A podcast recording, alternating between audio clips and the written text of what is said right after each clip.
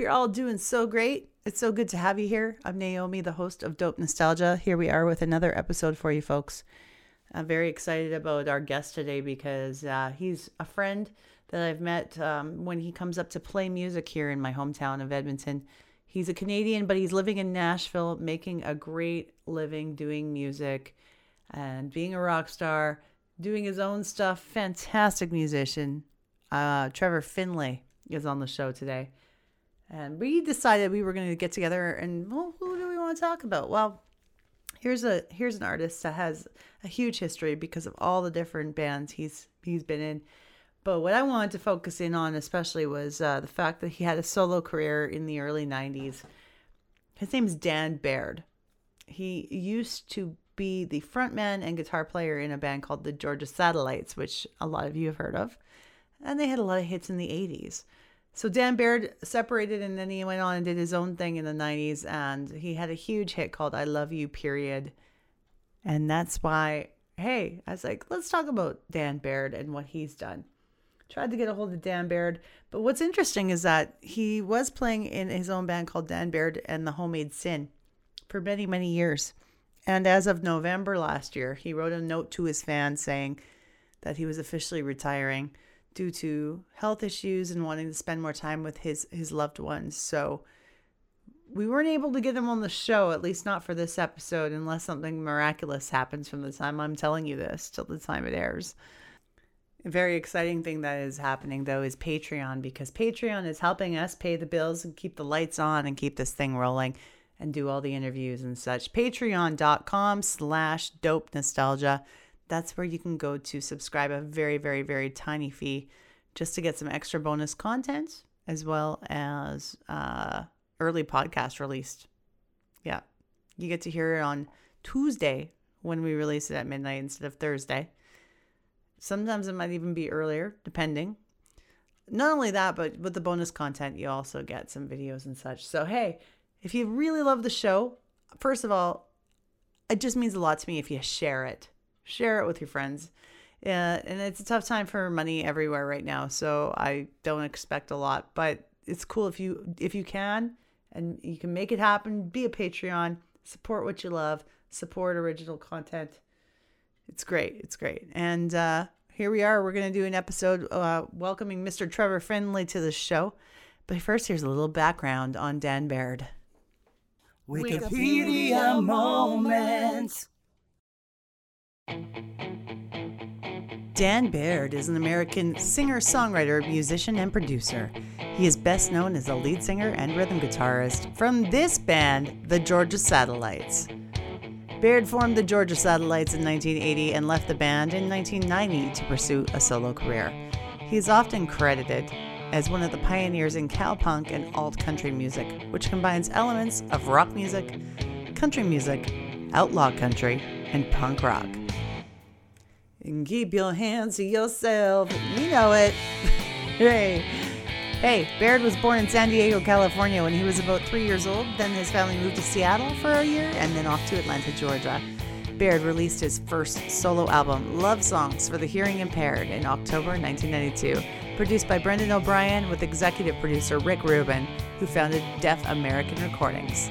A review in Rolling Stone magazine praised its combination of foot stomping redneck rock and slyly intelligent lyrics. This was said. Ready? Yeah. This is how bluesed up macho rock ought to be served. Sizzling hot and extra lean, seasoned with a sneaky sense of humor. On his solo debut, Love Songs for the Hearing Impaired, the former Georgia Satellites frontman commands attention like a smart barstool bard Dan Baird spins ribald white trash tales to familiar Chuck Berry derived boogie, yet the guitars emit a stinging immediacy. Retro, it's not, really. I Love You Period was the single from the album charted in October 10th and peaked at number 26 on the Billboard Hot 100. The One I Am charted on January 23, 1993 and peaked at number 13 on Billboard's chart for album rock tracks. In 2005, Baird began touring with his band Homemade Sin, which today features two ex members of the Georgia Satellites, Baird and drummer Mauro Magellan. Former member of the Georgia Satellites bassist Keith Christopher was replaced during 2014 by Mick Nilsson, Homemade Sin also includes guitarist Warner E. Hodges, who tours and records with Jason and the Scorchers, a cowpunk originating band as well. So many bands, so many band members. Homemade Sin is the last band that he participated in before calling it quits and announcing his retirement. I'm going to have a little chat now with our friend uh, Trevor, Trevor Finlay in the house. Hope you enjoy it. I've been uh, hosting quarantine uh, drinking and games parties awesome. on Zoom, so I, I get quite a bit of use out of it. That's awesome. Besides this right here, what we're doing today. Um, have you done many podcasts before? I've done a handful, Yeah. and I've actually been uh, working at putting together my own as well. What were you thinking of uh, doing? Uh, well, it's going to be called the Roadhead Podcast, and it's basically just uh, me and some of my musician friends telling road stories, and you know, nothing uh, like nothing exceptionally salacious or is that's going to get people into trouble. Yeah, that's what my next question was.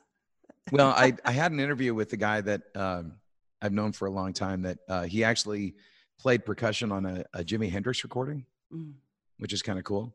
yeah. Um, he he was like working at A and M for you know 30 years or something like that. So, um, I and he was good friends with Chris Cornell. So at the end of the interview, I said, "Hey, uh, you know, is there anything you can tell me about Chris?" And he told me the story that I'll never be able to use.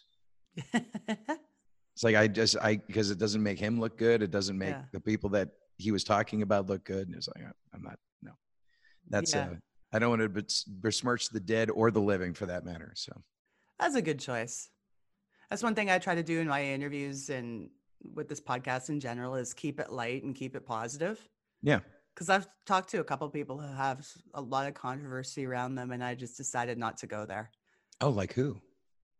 Okay, Color Me Bad had an incident where the lead singer, or I don't know if I'm allowed to call him the lead singer because there was four in the band, but he uh, got drunk before a show. This was only a few years ago, um, and shoved the other lead singer to the ground and started calling him names and stuff. Mm. And so this is stuff that's all over the press and whatnot, but I just didn't want to bring it up with the guy when I talked to him. Yeah, Like, does he really need to go live through that again? yeah. Like, how many times does he does he need to talk about it? So it's like, why bother? If anybody needs to know about it, it's out there in the public record anyway. That's just Probably a mild, just a mild version of Mhm. something, but Well, I saw there, there's an asterisk beside the uh, the, the Moxy Früvous one, and I know that they have they have. Uh, well, one guy in particular is is not in a good place. Yeah, and that was my very first interview I did for this podcast was with um, Murray Foster, who is the bassist for Moxy Früvous. Yeah. and I decided not to bring up Ghomeshi at all. Probably for the best. Oh, especially when I'm brand new at this. I was afraid to stick my foot in my mouth and ruin it for myself. And I'm Mhm. sure he he's had plenty of times where he had to weather questions about him. I wanted to focus Mm-hmm. on the music and not not worry about the other stuff. It Oh. took me a year to get King of Spain out of my head. it's a good tune. It's ridiculous. Like, and and uh, I think I, I sent an email. Like, I was a uh, roadie for them for uh, their American tour, Yeah. and so I got to hear that song every night for 27 nights because they did 27 shows in 30 days in 27 cities. It was ridiculous. What I learned about Moxy Früvous from that interview is that they at the time were pretty tame. Like they'd sit on the bus and do Sudokus and stuff like that. Like nothing too crazy. Uh huh. At least that's what they said. or maybe only Murray can speak for himself. I don't know Mhm. about the other guys. That's what I keep getting from people. Oh no, we were good. You know, road life is hard. We didn't get drunk. We didn't do Mhm. drugs. Right. right. But you know, you have an inside scoop on how road life works, and I'm glad that you're considering doing a podcast. Yeah. Well, I mean, that's that's just it. I mean, like, there's so many people that are in the trenches that, and those are the that those are the stories I love, anyways. So I I, I can sit around because like it always turns into that scene from Jaws where Mm. like uh, we're sitting around talking, like showing each other scars, emotional or not, and it's like, all right, you wouldn't believe what happened when I played in, you know, whatever random place, Vancouver. And are- uh, Wow. yeah, I love those stories. Like when you can sit around and just, you know, it's it always ends up into be like, you know, we end up trying to top each other with the crazy shit that's happened, and yeah, it's it's always fun. That'd be really fun. That was always the life I imagined for myself. Would be like on the road to in some capacity. It just never Right. really worked out that way, but No, you Yeah. never know. it's yeah, I'm not dead yet. Exactly. Plenty of time. So everybody, Trevor Finlay has an extensive touring history as a musician. Um, and you're doing your own solo material as well as working with others. Um, do you want to tell people about some of the bands you've worked with, some of the artists? Uh, sure. Um, well, other than uh, playing with myself, Mhm. uh, the uh, I guess the other I've I've done guitar work for um, other people. Uh, I just produced a record for uh, a woman named Stacy K. Black, who um, her star is kind of on the rise right now. Like she's a TV director, Mhm. and she wanted to do a passion project in uh, in Nashville. So I uh, produced that for her. Uh, and I think the artist that everybody has heard of in some capacity is uh, Tiffany. I was her guitar player for eight years. That's a long time. It is. It is. We've uh, we've we've seen a lot of things. We've done a lot of uh, done a lot of shows, and yeah, she's a uh, she's a great great lady. Uh, she came to Edmonton last year, Yeah. and I, I finally got to meet her. Although it was a quick, li- brief, like meet and greet situation. I mentioned to say that I knew you. It was, a- and we had a good like laugh, and she's so sweet about and happy that I knew you, and That's it was, awesome. It was cute. Yeah. I finally got my Tiffany vinyl signed. I was very happy. Oh, very cool.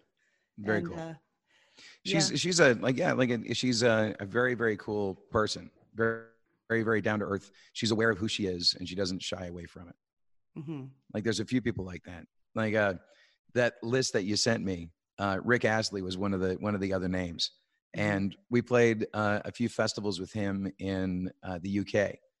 and he's another guy that you know he's very aware of who he is he knows what rick rolling is and he is all about it so if it wasn't for rick rolling arguably he may not have the career resurgence that he he did right. he does.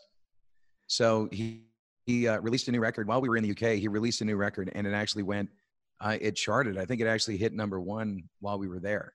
So it was uh you know, it was a very cool thing. And he's a another very nice guy like that's one of the great things about uh some of the the uh shows that we were doing where it was a bunch of the older bands like a lot of the uh, 80s bands and stuff like that is everybody has sort of been through it you know maybe they were monsters when they were when they were younger but Mhm. then you know as they got older it's like okay well you know we can still do this so maybe i'll just uh be appreciative and and kind of humble so No, yeah, they're self-aware, and uh, I think it was smart of him to take that time to do something productive with it and put music out. yeah You, you Yeah. know, yeah. I love people who can have a laugh at themselves. They're the most endearing, yes for sure. Um, but I wanted to eventually do an episode where I was hoping I could talk to Tiffany about the album New Inside because it was my favorite Tiffany album of all of them. Mhm. In and it it was also released in the 90s which the first two were 80s albums Yep. so since this podcast pertains to the 90s pretty strictly that's uh that would be what i'd love to do so maybe one day down the road who knows yeah who knows um well now you- she's uh she's pretty uh pretty atta- like uh, you can pretty easy to reach out to anyways I heard her recently on Lance Bass's podcast. She was promoting, she's working on um, like a cooking with Tiffany type thing right now from her Mhm. website. So she's keeping very busy during this time. Oh, she always has. I mean, uh, before uh, she started hitting the road again, quite as extensively as she was, she was doing. Uh, she had a boutique here in Nashville. Um, I mean, she's she was on. Uh, was it Wife Swap? I think it's like Oh, yeah. every once in a while she'll show up on these random reality shows. Like- Uh, she was in. Uh, you know, I'm a celebrity. Get me out of here. The Australian edition. I was going to say, is that a UK thing? I've heard the title.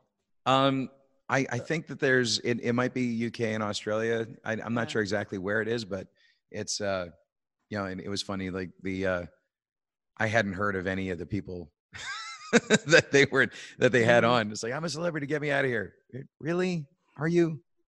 Yeah, in that region. Yeah, yes. exactly. Yeah. Yeah. So that means Tiffany would be a huge international star to them. That's for sure. Well, that's just it. She's the the most grounded icon you'll ever meet. Hmm. Yeah. Yeah, I feel blessed that I got a chance to talk with her briefly. Um, also, I want to talk about where you came from and where your career started because you're from Ottawa, correct? You're Canadian. Yeah, I was actually born in Winnipeg, but I moved to Ottawa when I was three years old, so I have no memories of Winnipeg at all. Um, other than my uh, all my family uh, still resides in in a small town in Manitoba. Um, you know, the extended family, the aunts and uncles and cousins, and a lot of them are still farmers and ranchers, and hmm. and uh, you know the the lifeblood of the country. Um, but yeah, I I, uh, I was in bands for a long time. I I uh, decided to go solo in '96 just because like I was tired of putting a band together and then breaking up. So I knew if I put my name on it, there'd be no way I was going to break up unless you know I actually just called it quits or retired. Mhm. And uh, yeah, I started uh, doing records. I recorded my first one in '98. I've done seven, I think, since. Nice. And uh, my last one was uh, it's called Get Into It, and uh, yeah, I, I'm really it's a very cliche thing to say, and and uh, for somebody in my position, but I'm very it's I'm the most proud of it that I think that I've ever been um, for for recording, just because we did it in four and a half days. There's no tricks. There's no computer fixes after the fact. It's like we just recorded it. We played it as good as we could on that particular day, and Wow. uh, what you hear is what you get. So like, you know, it's uh, because like the stuff that I listen to, none of it is perfect, and I I I have a hard time with music that is perfect because I I just sort of like I don't hear music. I see a grid in my head. It's like how do you how do you dance to a grid? But uh, too I guess- polished. Too Yeah. yeah. I can think of some examples in my head, but they are some of them are by bands I like, so I don't really want to go there. But well, I mean, like auto tune is is one of the biggest, one of my biggest pet peeves, just Mhm. because it's uh, you know, it's almost like you know, with auto tune now anybody can do it. Well, the way that uh, the way we decided to record this one was to go in and actually do it, and because we can do it, and um, I was able to call some of my my uh, I call them my rock star buddies Mm. just because uh, you know I, I had uh, Ron Lavella who plays drums for Vertical Horizon. Um, I've got uh, Michael Klooster who plays keyboards for uh, Smash Mouth, and the guy that engineered and uh, helped me produce some of the stuff. He uh, his name is Brian Fechino, and he's you know a monster guitar player. Played with a, a, a group called the Pat McGee Band back in I think in the '90s actually. So Oh yeah. Yeah. Fantastic. I'm Yeah. glad What got you from going uh, from Canada to the US now that you're currently in Nashville and you have been for se- several years, right? mhm. yeah, I've been here for 12 years. What made you you just decided to go because you needed to make music and that was the right, right route for you at the time? You know, I uh, I thought that if uh, if I wanted to go to uh, a hub, then I was going to end up in Toronto or Vancouver, or if I came to the states, it would be New York or Los Angeles.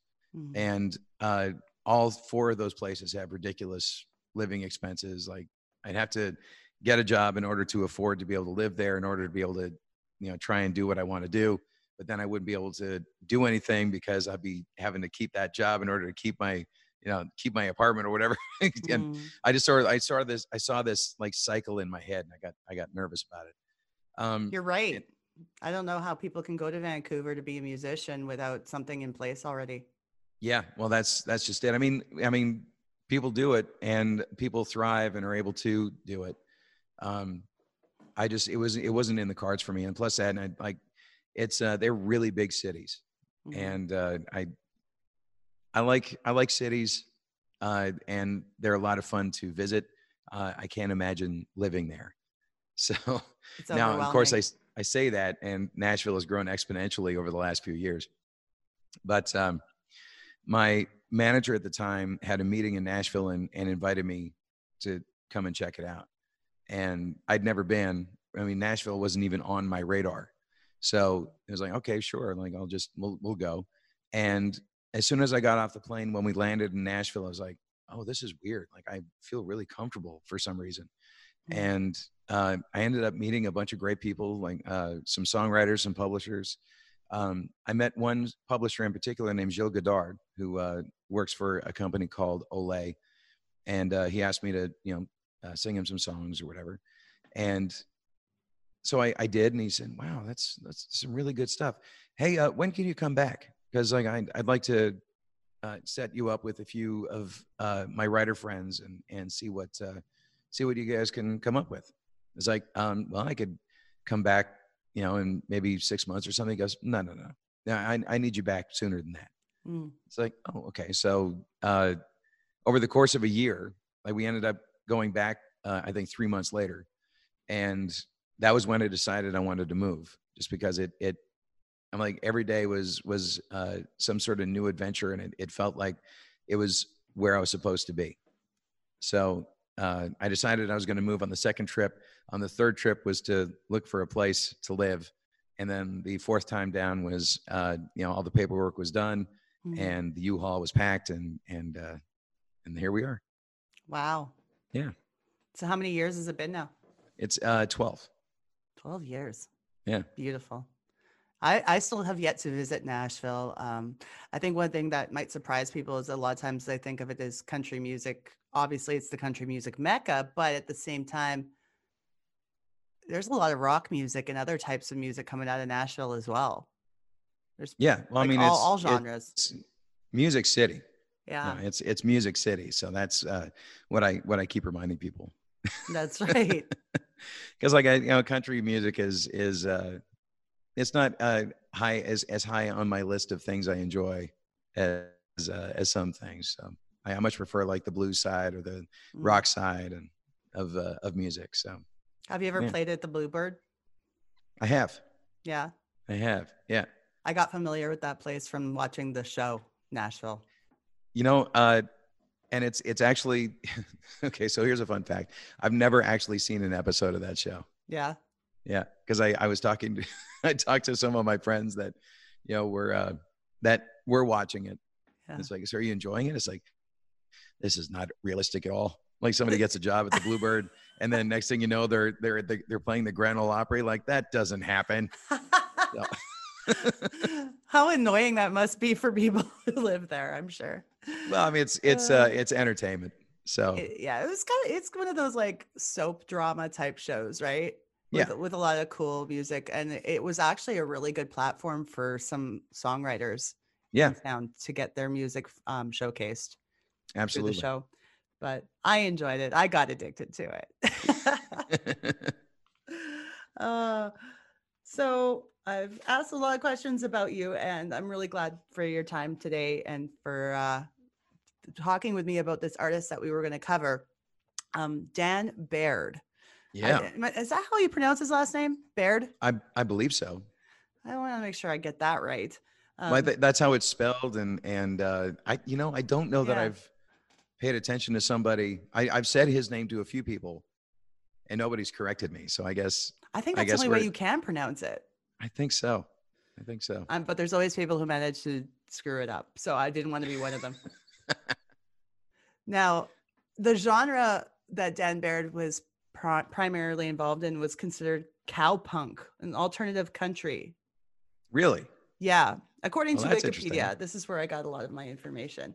Cowpunk. I said, what's cowpunk? Country punk. And I thought, I don't really, I didn't, I listened to him on shuffle on Spotify yesterday. Mm-hmm. Um, mm. I could definitely see the country flavor in there, but yeah. I didn't really get elements of punk out of it. You know, I think that's that's actually really interesting because like now that I I think about it, if I think back to that first Georgia Satellites record, mm-hmm. um, you know, it, even uh, keep your hands with yourself has uh, sort of a it's like a, a country but mixed with blues. And his voice is, you know, it's uh what's the way of saying it? You know, it, he plays guitar like Keith Richards and sings like Bon Scott. Yeah. You know, he's got sort of like that, he's like shout singing. Yeah, I noticed that, but it wasn't. Sometimes that irritates me in a in a vocalist, but I didn't. I get that from him. Like, well, it's it's uh you know it, with him, I think it like you almost feel like you hear its legitimacy. Like mhm. you you can hear it's like it's it's coming from a really deep, dark place. Yep. I'm Yeah. feeling it. I'm whatever he's feeling. I'm feeling it when I listen to him sing. Yeah. Well, the way we actually got on to uh, Dan Barrett at all is because um, somebody posted that you know that that thing that's been going on with uh, with Facebook about like you know ten days, ten albums thing, Yeah. and uh, uh, Mike Brazeau had Mhm. posted that he uh, he put on uh, love songs for the hearing impaired. I think that's that's one of the albums he was talking about, Mhm. and uh, it's like, oh, that's that's amazing. That's the first time that I've actually seen anybody post anything about Dan Barrett. I'm I'm uh, I became a fan because I, I actually saw him uh, here in town in uh, at a place called the Mercy Lounge, and uh, he was playing with uh, his band. Uh, I think Homemade Sin. I think is what the, the band was called, That's right. and uh, like it was a it was a master class in rock and roll. It was absolutely unbelievable. Like his guitar player's name was Warner Hodges, and he played with uh, uh, he played with a, a band uh, called Jason and the Scorchers. Okay. And if you have an opportunity to check out videos from that, like just go and try and find any kind of live videos of Jason and the Scorchers and watch the guitar player. Like not only is he amazing at as as a guitar player, but he's a showman. He's he took the stuff that Chuck Berry was doing and added like these ridiculous spins and kicks and like he's he's actually like just you know it's almost like he's slam dancing with a guitar. Yeah, it's it's a very cool thing. And the whole night of watching this show is like, holy shit, like this is unbelievable. And I went and I bought as many Dan Baird records as I could get my hands on. So yeah, and it's uh, uh you know, he does uh, a really cool version of uh Hush, uh, which is a deep purple song. Mm. Um he's he's one of these guys that I know way more about him than I thought I did. Hmm. You know, it's like one of these people that, uh, you know, Colin Linden was actually another one of those for me, except that with Ah. that, I actually totally embarrassed myself because, uh, you know, we were talking about maybe potentially working together one day. And he said, well, why, why, why do you want to, you know, why do you want to work with me? And I said, well, I, I really love the production that you did on, and I started naming off like a bunch of stuff that he's done. And then I, I sort of stopped because I, I wasn't really looking at him as I was talking. I have a tendency of, as, as I'm talking, I'll look away and, and sort of like not because I don't want to get distracted or lose my train of thought. Right. So, and then I stopped and I realized what I was doing. And I looked at him. I said, So, do you need me to say your entire resume or like, you know? And I have a feeling that Dan Barrett, if I ever had a conversation with him, uh, it would be very similar. Hmm. Yeah.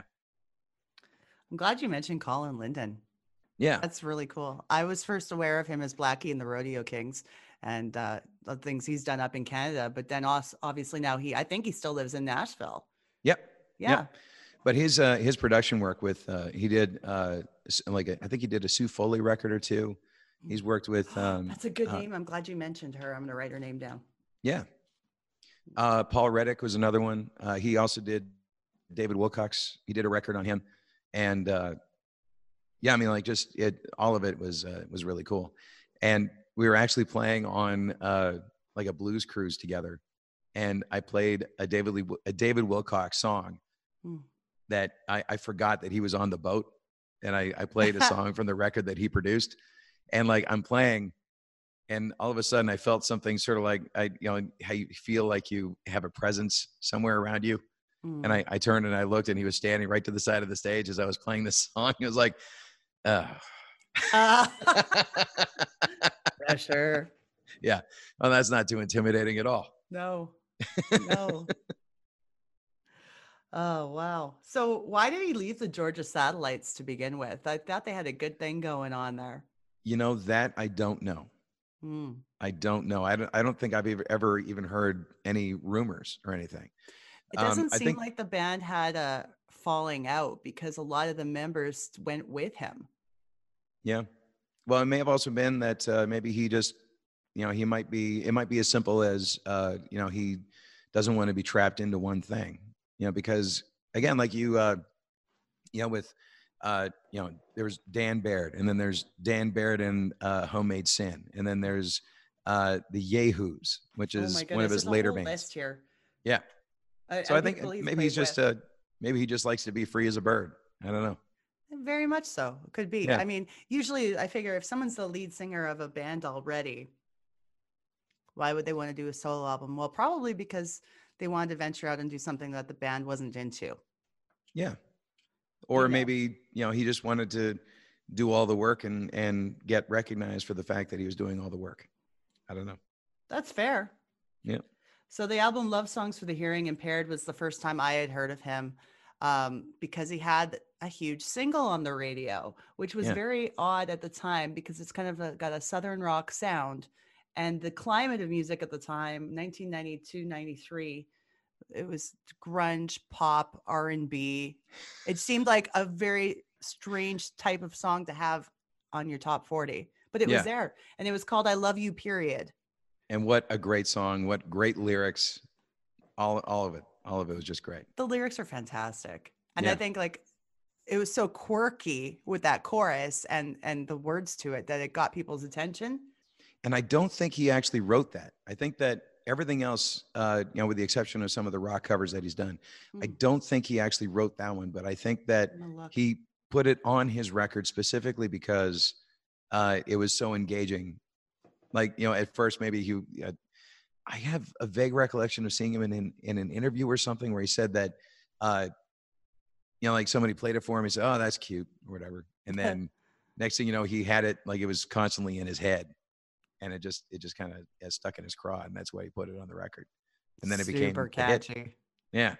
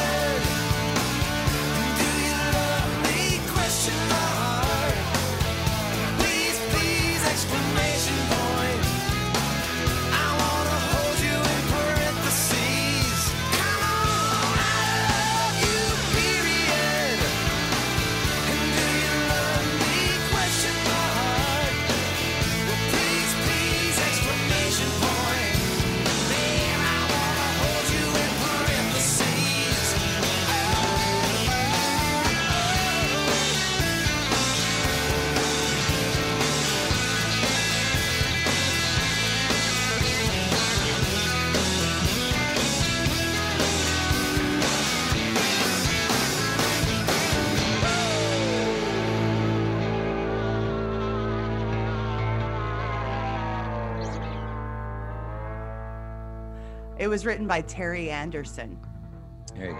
uh, who actually co-wrote several of the tracks on the album already. So, but yes, that one was exclusively one writer. Mhm. Um, and that album came out in the end of 92 and it was produced by heavyweights, Rick Rubin and Brendan O'Brien. Wow. So those are good people to be working with. Yeah, exactly. exactly. And I, I remember like when it was uh, on the radio, it was kind of a because I wasn't I'm you know I'm a bit late to the game of really appreciating grunge for what it was. Me too. Yeah. But while it was happening, I was just, you know, I think I was in my uh I was probably really deep into my blues phase of like if it wasn't blues then it's crap and I'm not interested and all that kind of stuff. yeah. You know, you, what you do when you're young and uh, and opinionated until Mhm. you realize that the world is so much better when you just open it wide open. Mm. Um, but yeah, I I think that uh, you know, I love you. Period was probably uh, it, it was an oasis of like uh, that bluesy sound that uh, that I liked in uh, in otherwise a, a sea of grunge music and bands that kind of song would have heard heard heard heard. Something fun in the middle of a misery out Yeah, there. like, exactly. um, and definitely, let's see here. So, I Love You, period, only made it to number 26 on the Billboard Hot 100, which is still great. Anybody would love to be in that place. Agreed. Um, one other song I really liked after listening to the album that really got my attention was called Pick Up the Knife. Okay. Yeah, that, that was a good one. So, I recommend people check that out.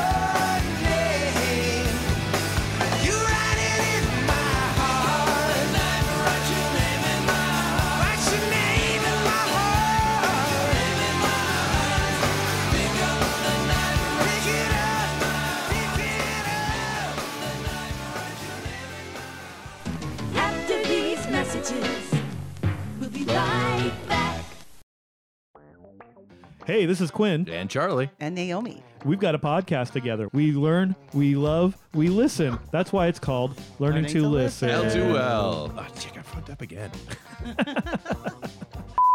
What do we uh, talk about? Shit. Malls. We talk about all kinds of stuff. What do we talk about? Malls. TV. We talk about Muppets. And shit. Every time Naomi talks, Charlie cracks up and blows our take. She's just, I stole her. I stole her thing I know. Why did you steal her thing? because it was funny. Let's try again. We do talk about shit sometimes. Lots of poop. Yeah. You got to be ready for some shit talk. yeah. Where can you hear this? On the bus. Spot- on Spotify. iTunes. Stitcher. Charlie. I thought of that one a couple of takes ago.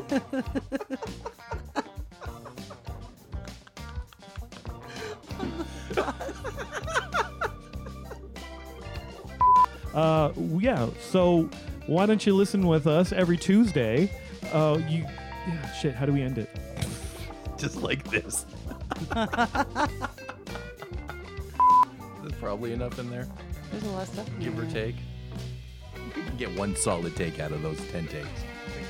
Yeah. Okay. Does that sound like Or I'll good just like editing? record a different thing. Well, I was gonna say just give up. That, that'll be your job to edit Take a something. swing at it again next week if we don't like it. That's L2L every Tuesday morning.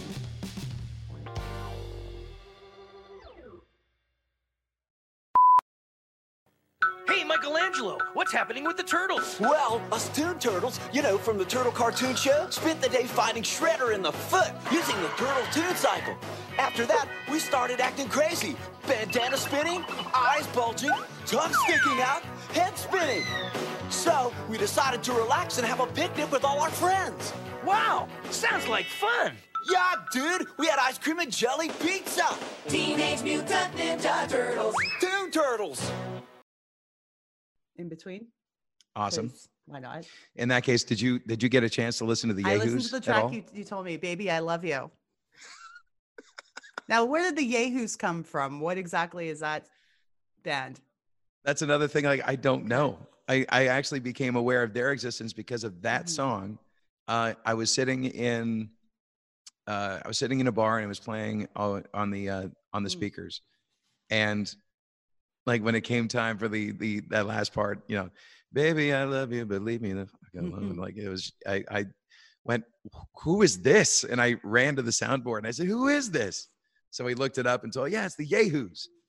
Say, who are the Yayhoos? And it's like, I think it's the singer from Georgia Satellites. Like, what? Again, So- he's in the, singing in another Yeah. band.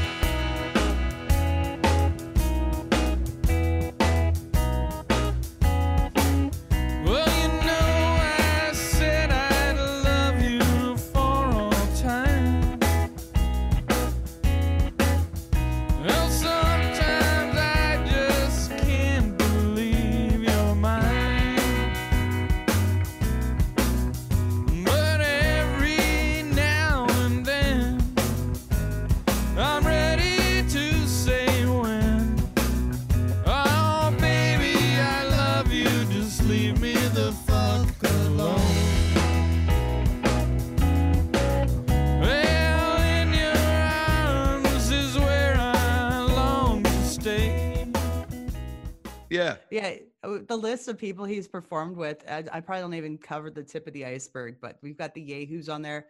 Um, an artist named Will Hoge, Trent Summar and the New Row Mob, Mhm. the Suffering Bastards, the Blue Fields. the Suffering Bastards is a great band name. Yeah. I love that. Um, Baird doesn't he doesn't drink drink at all. He he keeps like a pretty healthy lifestyle, exercises on tour instead of indulging in stuff hmm and things. Um, but yeah, eventually after doing a couple solo albums, the other one you told me to check out, I really like too. The Buffalo, what was it called? Uh, Buffalo Nickel. Buffalo Nickel. There was a song on there I really liked too, called "Birthday." Now that Mm, album came out mhm. in 1996. Yeah. So so I think he had three solo albums that were just called Dan Baird, and then he eventually put a band together again, Dan Baird and the Homemade Sin, which we've already talked about a bit. hmm And there are there were a few ex members of Georgia Satellites that were in the band with him. As Well- far as sorry, go ahead. I was gonna say, like, I, I remember um, that th- at the show that I saw him play with uh, with uh, Homemade Sin, that people in the audience were like, you know, basically shouting out that he he should do uh, "Keep Your Hands to Yourself," and Mhm. I think he let somebody else in the band sing it. Nice. It's like we'll do it, but I'm I'm not gonna say. I'll I'll, let I'll let the drummer do it, or I'll let uh, somebody else. So it was it was uh, it was also pretty cool. Like, you know, I was like, I you know, just not there. So, but I'll still do it. I'll still be on stage. You're just not gonna hear me do it. he probably gets requested that quite a bit. Oh, um, I- Probably. I, I believe it's the drummer who is still the one of the uh, Georgia Satellite members that are in the band. Okay. Um, and even though Dan's not in the band anymore, the band has continued on. Yeah. That's a very recent development, which I will get to later. Okay. Um, so he's pr- prided himself on having a real vintage setup as far as for guitar tone goes, Yep. uh, using classic tube amplifier sounds. hmm Now, you being a guitar player yourself, how do you feel about the setup he used? Do you know much about what he was up to there? I, uh, I, I actually specifically wanted to know because he had such uh, like him and the other guitar player played. You know, the tones were great. Again, like I said, it was a master class of of uh, of of rock and roll, like real, honest to goodness rock and roll. And uh, so I kind of snuck a peek on stage to see what he was using, and I think all he had was a uh, like a Blues Junior, which is a, a tiny pretty small little amp. I think it's like 15 watts or something like that. Like it's it's really not that much, but it's one that he was able to probably crank up to 11 and keep it there and not blow everybody to the back of the room and just have this incredible tone and and uh, it was it was crunchy and beautiful. Wow. The second time I saw him actually was uh, he was backing up uh, Bobby Keys, and Bobby Keys was uh, the saxophone player for the Rolling Stones for years and years and years. Mhm. So he was just, uh, you know, he, I guess he was fronting the band. Bobby would tell stories about being on tour with the Stones, and then they'd kick off into something else. And yeah, it was a it was a pretty cool evening as well. I think a lot of people in rock and roll probably worked with him or wanted to or networked with him in some capacity. Mm. Um, the one story I read over the Wikipedia was that he met Neil Young once in a gym at a hotel or in a gym locker room somewhere. Yeah, and they in a locker room somehow end up talking about touring guitars amplifiers that, so i thought that was a cute story because deal ended up complimenting him on his music Mm. so he'd already heard of him um, this is something that dan must have told in an interview at one time or how would anyone know yeah, um, but yes, getting to the point, he announced his retirement on in November that just passed. Um, to re- refer to his wiki there, um, he actually wrote a big long um, retirement letter that refers to his health. That refers to the fact that he's just ready to still make music, but from his basement and spend time with the people he loves yeah.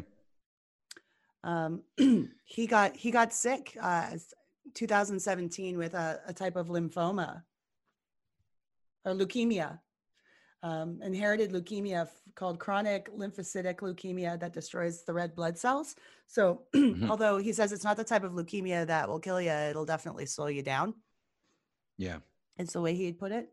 So, hence his decision to retire is probably a big part of that. Well, he just announced, uh, I guess, a few days ago that he's uh, coming up with some new music. So Oh, it's uh, yeah, pardon me, and it seems to be uh, sort of '60s inspired. Um, I didn't click the link just because I was in the midst of doing other things, but I'll have to check Mm. that out for sure. Well, good. I'm gonna have to try to find that. I. I put out um I put out the word to um his representation to see if I could get him to come on the show at some point. So I'm still waiting to hear if something that could come out of that because that'd be a good way for him to promote it if he was interested. Yeah. Yeah. Um, one other interesting tidbit about Georgia Satellites and uh, Keep Your Hands to Yourself was that they were number two on the Billboard charts with that song. And the only thing that kept them out of number one with the album and the single was Bon Jovi Slippery When Wet. And Living on a Prayer was number one at that time. Oh, fantastic! Yeah. That juggernaut ruined it. But still, Wow. charting doesn't matter that much, does it? And whatever happened to them, anyways? I know, right? My little figurines. I said the other day, I'm like, check out my figurines and my friends, or no, I said I called them my Bon Jovi action figures. And friends like, those aren't action figures. Action figures have bendable parts. Are those are actually like Bon They're Jovi figurines. They're, figurines? uh, yeah. There, there's a, a guy named Todd McFarlane, yeah. the creator of Spawn, Okay. who designed these. Wow. Someone's a little bit obsessed with Bon Jovi over here. Well, let me. Uh, can I, I? I think I can tell you this. That when is this going to be aired? When is this going Uh, to come out? Uh, within a month, probably. Okay. Oh, Richie Sambora. That's funny.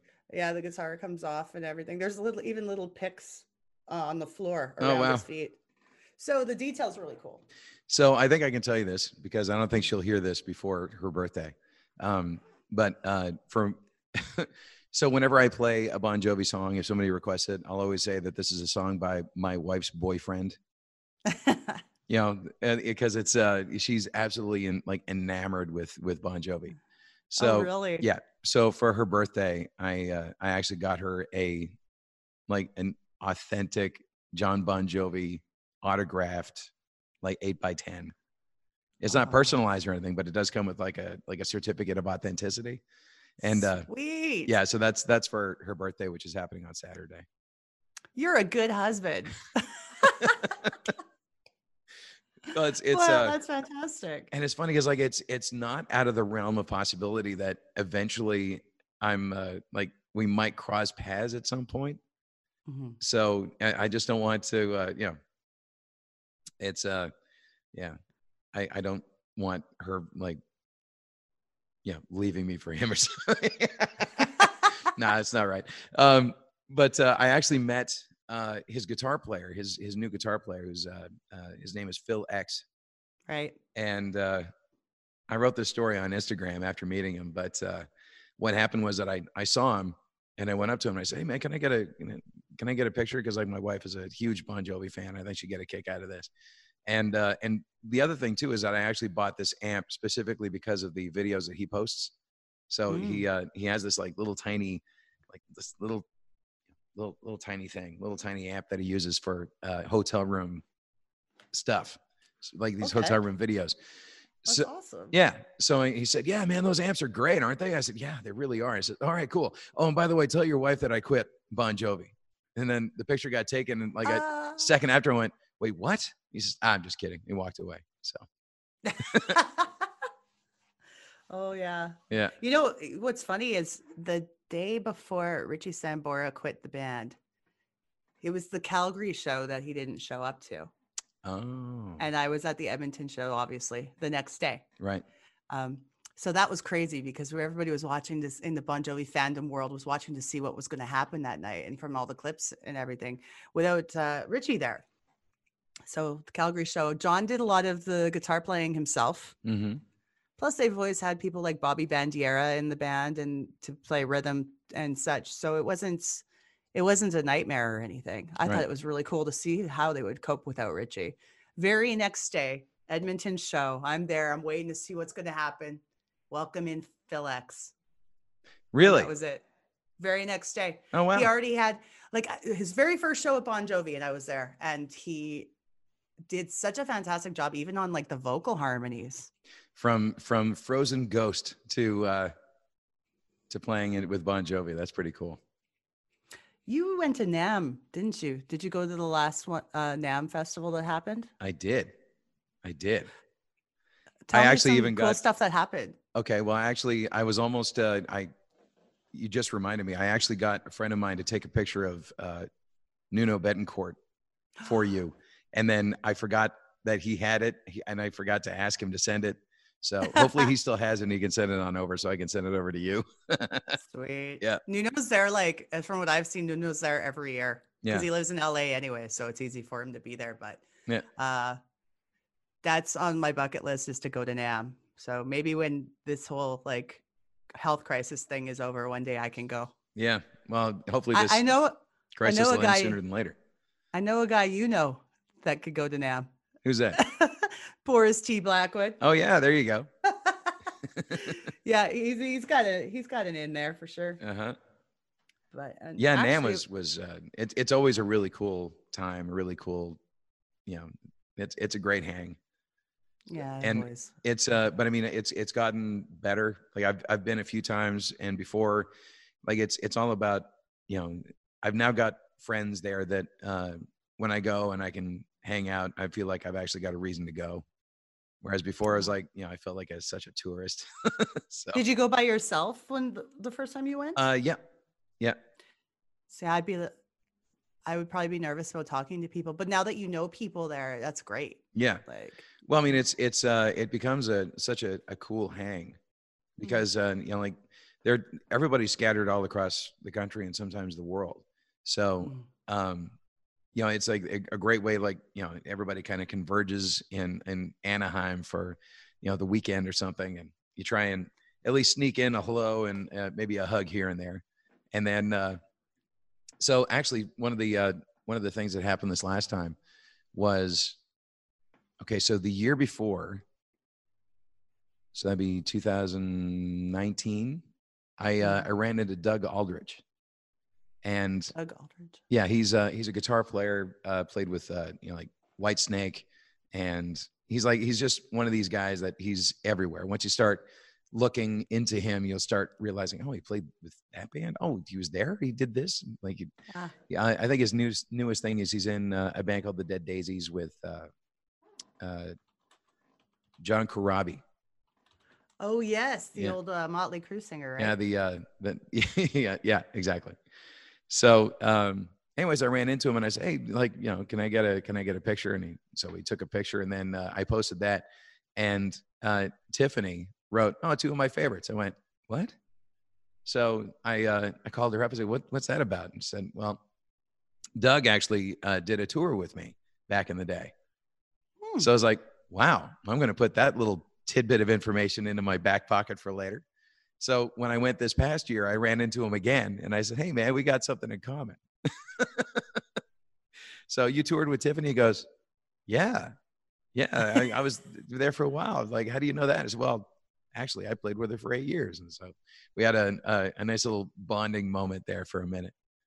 No kidding. And neither of you knew, and that's just Yeah. Yeah. wow. And like here I am, like, you know, full on hero worship, and he turns out to be a peer. it's like, wait a second, we got something in common. Oh, cool. Very cool. Yeah. Yeah. I just I pulled up his Wikipedia on the side here just to see what kind of projects he is involved in. It's quite yeah, quite the list. Yeah. Quite the list. Yep. Discography. Ooh, Dio, Whitesnake, Burning Rain, Revolution Saints, Dead Daisies, two- 2020. Is there a picture? Because the guy's got great Yep. hair. He's got like Sebastian Bach hair. Yeah, he's the dude. nice. Yeah, he, he he rocks the hair. yeah, he's a handsome fellow. That's for sure. Um, what's a one of your favorite songs by Dan Baird that uh, we can spin on the show?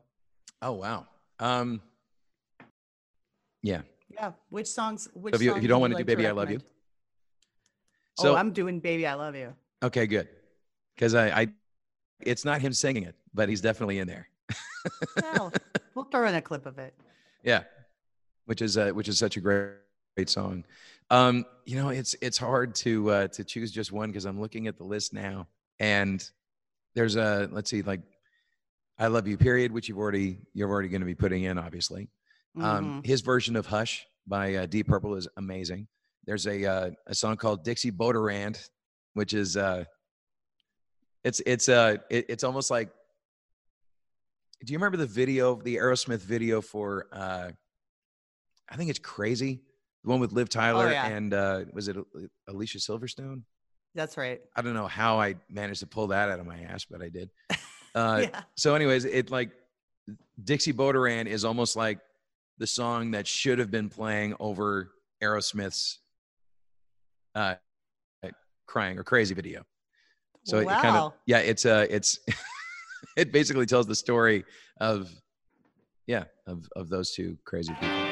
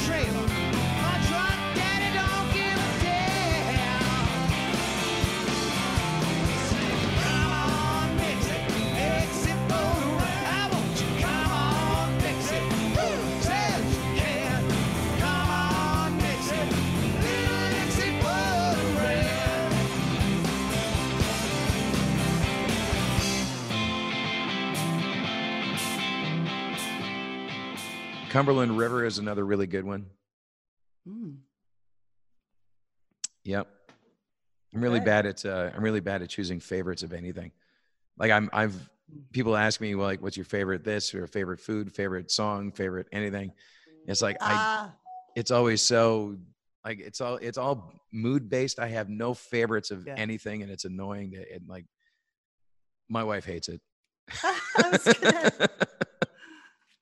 Was gonna, I was gonna say, what would make you like? uh, This is a question that I ask people almost every show, and this is the one that I should give them a little notice on. okay. Something that makes you nostalgic for the '90s, whether it be clothing, a food item, uh, candy, a band, a feeling, something that you just remember that you associate with that time period. Oh wow. There's uh what do I associate with the 90s? Holy cow. Because like I've been spending so much time thinking about like uh thinking about the 80s that the 90s I've never even really thought about it. I mean, I guess uh I guess, you know, like flannel would be a big one. Yeah. um I mean, the reason I I do this show is basically because everything that I discovered musically was from like 90 to like 96, 97, right.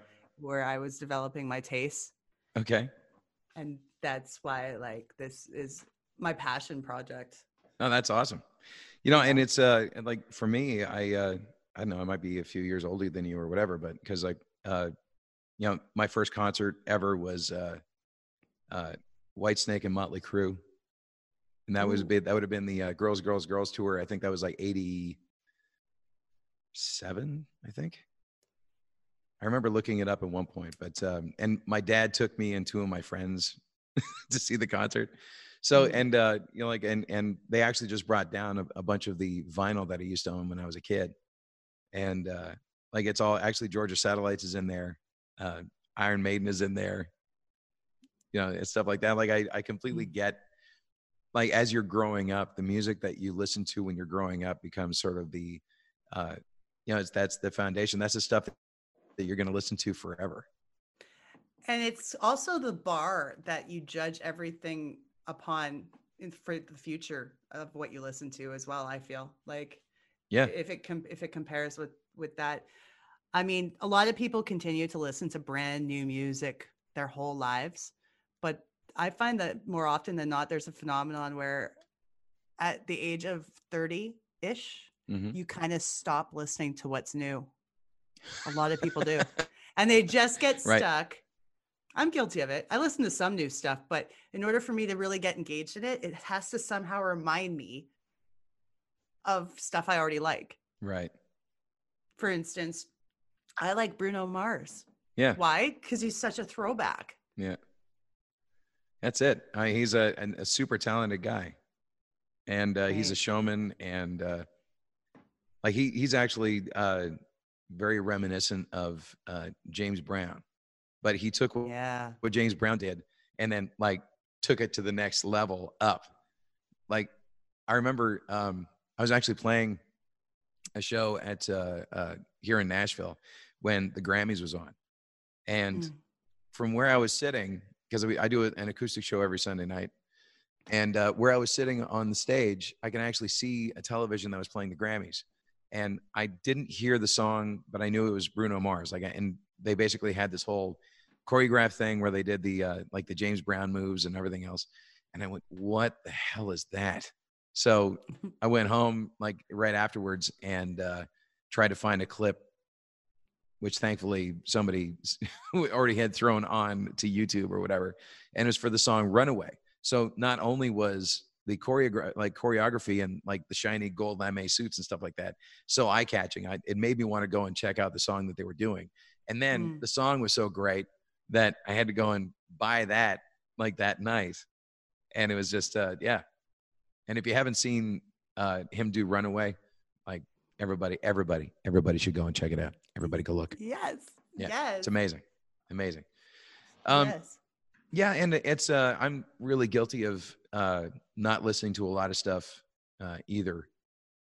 So I do a lot of shows. Like I said, I, I do a lot of shows in uh, in Nashville when uh, I'm not on the road, and uh, some of these shows are like in some of the touristy bars and stuff like that. Um, and I've developed a uh, a three year rule where I don't bother checking a song or an artist out unless they've been around for at least three years. Because like Hey, I I like that rule. well, it's uh, I don't know how much brain space I have, and I don't want to waste it on something that people are going to forget about in a week. So, like whoever's Avoid- hot today, it's like Avoid the flash in the pans yeah. and just yeah. Well, and you never They- know who's going to be. staying power. Why do they have staying power? Yeah. Well, maybe it was actually good. Well, I mean, and the staying power kind of reveals itself after three years. So, like, there's songs like, "All right, chicken fried." It's never going to go away. Now it's like it's part of the lexicon. Or uh, I love Zac Brown Band. yeah. Or uh, you know, for me, uh, I think the newest songs that I've got, which again, like I get away with so much just because, like, you know, I, you know, they'll say, uh, "Hey, do you know this artist?" I said, "No, but do you like Skinner?" Like, you know, how many times I've been able to get away with that. and I, I go back and I listen to. Uh, uh, I actually just worked up a ukulele version of "Fly" by Sugar Ray. Really? Yeah, yeah. Oh man, I'm into that. Are you uh, now? You've been streaming. You've been streaming from your Facebook page, not only during pandemic, but you've been doing it before that. Yeah. So thankfully, I didn't uh, run into the problem that so many of my friends have because, like, I, since I got into it two years ago or something, that, uh, and then like the shelves were just bare. Anything to do with podcasting, anything to do with like streaming, it was gone. Unbelievable. You can't find a webcam right now, let alone all the other stuff too. But Yeah. it's like uh, I I felt kind of blessed too. I've been saving up and buying things with the ultimate plan of eventually doing a podcast, and I started that half a year ago, where I had everything. So it was just luck. Yeah. luck that I was able to put it all together. It's a beautiful thing. I'm glad you mentioned Zac Brown Band because like I really liked the album he did where he with the song with Chris Cornell, "Heavy Is the Head." hmm Yeah, I'm a fan for sure. Awesome. I now so you've just been putting out music lately at like really really release really recent release, right? So um tell everybody where they can find your stuff and listen to your music and buy and buy and support support your artists. Yeah, well, um, well, you can go to my website, which is trevorfinlay.com. Um, my new record, which actually is funny, I have a copy of it sitting right here. Show us. Ooh, It's the, Cool. the vinyl. Very cool. Yeah. And uh, so that actually is, uh, that's actually only available from my gigs or from my website. That's on my store. Um, and then uh, for like I, I the way I did it actually is I put it out in three different incarnations. So in like in physical copies. So I've got CDs, uh, I've got the vinyl, and I have USB drives Mm. which, uh, which have the record on it, and uh, as well as also available on uh, iTunes and Apple Music and Spotify. And All right. at the end of the day, I don't care if people buy it or not. I just want people to hear it because, like, it's you know, I, I, I'm super proud of it. So Yeah, you want you want to hear that people enjoy the things you're proud of, and Yeah. that's that's the joy of doing it to begin with. Why don't you look what you started? Why don't you look what you started? Why don't you look what you started? Why don't you look what you started? Why don't you look what you started? Why don't you look what you started?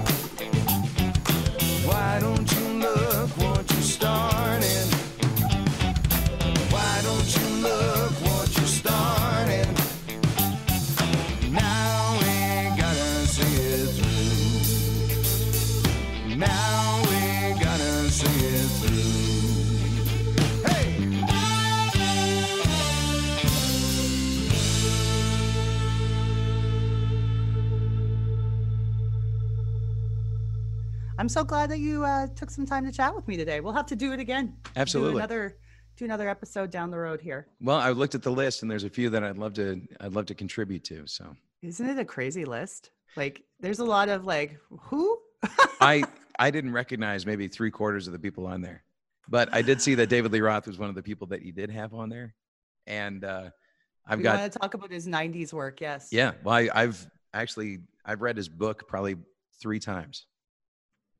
Great. He has a book called Oh, Crazy. good. He has a book called Crazy from the Heat, and it's uh, yeah, If you can talk at length about David Lee Roth, we have a deal. uh, it's disgusting. It's another one of those people that I'm pretty sure that I would totally embarrass myself by how much I actually know. It's okay. That's how I feel about these guys. Yeah. um, that's funny. Um, actually, I, I had Billy Sheehan on the show, and you should have booked him for. David Lee Roth. That would have been amazing. we talked a little bit about David Lee Roth. Yeah. Really? Oh, that's cool. And talking to Billy and Eric was like a dream come true. That was the.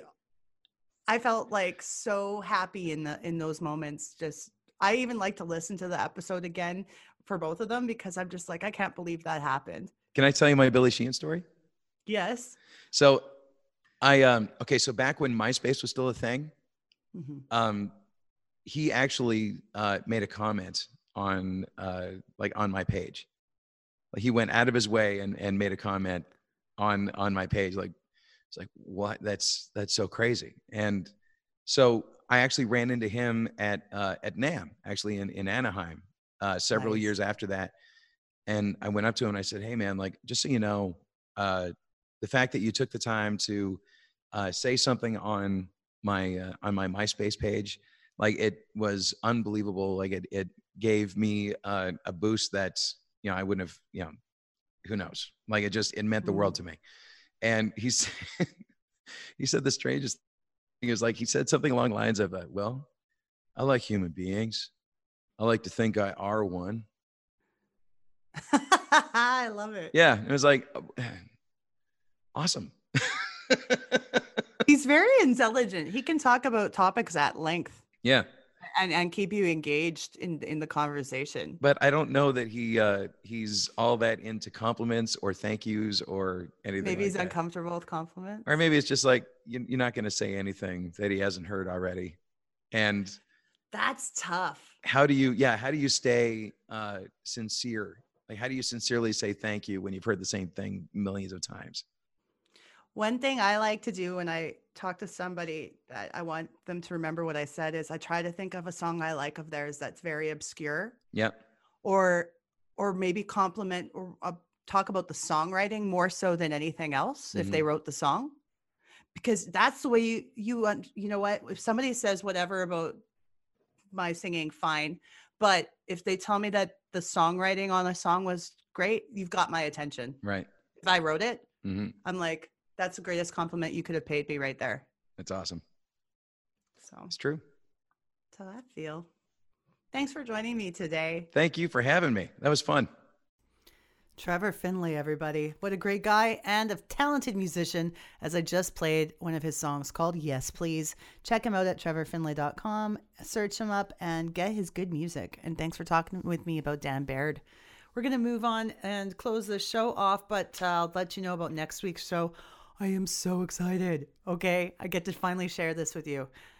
Right said Fred, the interview. Yes. Next week, our episode all about Right Said Fred. And those guys are hilarious. They were a blast. You guys take care and we'll see you next week. Hit up our Instagram, dope underscore nostalgia. You like Twitter better? That's cool. Nostalgia dope. Or shoot us an email, dope nostalgia podcast at gmail.com. This podcast is licensed by SOCAN because we believe that artists should be paid for their work.